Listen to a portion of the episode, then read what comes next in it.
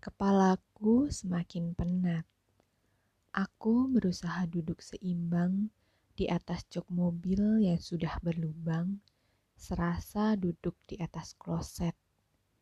Pikiranku benar-benar campur aduk. Entah pikiran gila macam apa yang meracuni akal sehatku. Hingga hampir pukul 9 malam saat aku memutuskan berkendara ke Cipinang untuk membalaskan rasa penasaranku pada penemuan barusan.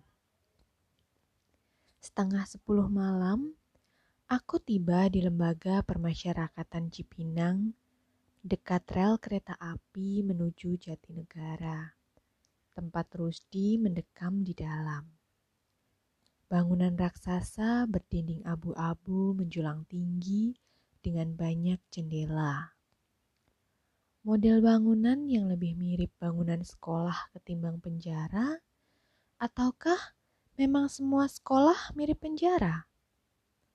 Bangunan itu dibatasi tembok kawat dan beberapa menara jaga tersebar di sisi-sisinya. Aku pasti akan ditolak mentah-mentah jika berkunjung selarut ini. Maka, aku pun mencari akal lain untuk bertemu penjaga di depan. Kuhampiri penjaga gerbang terluar.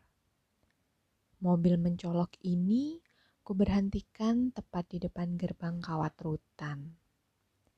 Lantas aku keluar dan menemui salah satu penjaga yang sedang berdiri bersandar di kawat. Malam mas, mau ke mana? Tanya sang penjaga dengan nada santai yang tidak seseram bayanganku tentang seorang penjaga rutan. Saya mau bertemu kepala sipir, agak darurat. Wah, sudah pulang mas. Ada keperluan apa ya?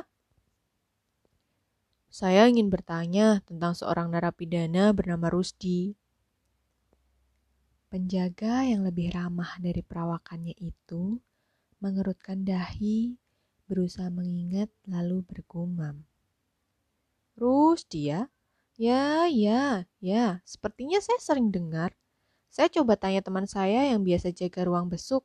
Sepertinya dia lebih kenal. Oh iya, tapi Mas tidak bisa besuk ya?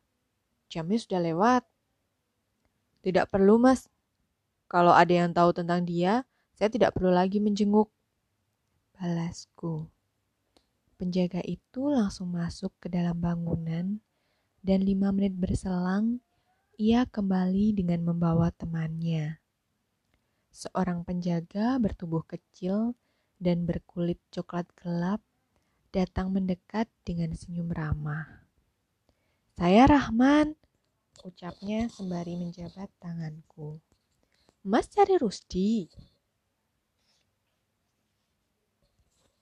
Aku membalasnya dengan senyum sumringah. Iya, Mas Rahman kenal. Ya kenal lah. Dia salah satu napi paling ngetren di sini. Jawabnya semangat. Ngetren bagaimana? Rusdi populer di sini. Orangnya pintar banget baik, royal juga sama aparat menjaga. Dan yang lebih terkenal, putrinya sering menjenguk ke sini. Emang kenapa putrinya? Rahman menyeringai. Cakep mas, perhatian juga. Paling sedikit sekali seminggu dia datang. Saya sering ngobrol sama anaknya. Dia juga sering bawa makanan buat sipir. Wah, saya nggak nanya anaknya. Jawabku tertawa kecil. Saya cuma ingin tahu mengapa dia bisa di sini. Apa karena kasus narkoba? Narkoba? Tanya sipir itu kaget. Wajahnya langsung terheran. Bukan, Mas. Sanggah Rahman yakin. Saya yakin sekali dia bukan tipe orang yang mau merusak generasi muda. Karena dia juga punya anak dan sayang sekali dengan anaknya. Pokoknya kasusnya bukan itu, pemakai juga tidak. Saya kenal dengan napi yang pemakai, bahkan yang memakai di penjara. Mas yakin? Jika bukan Rusdi, siapa pemilik barang itu? Gini deh, Mas saya kasih nomor telepon anaknya. Mungkin Mas bisa ngobrol-ngobrol. Pasti cocok lah. Saya rasa belum perlu. Jadi, apa kejahatan Rusdi?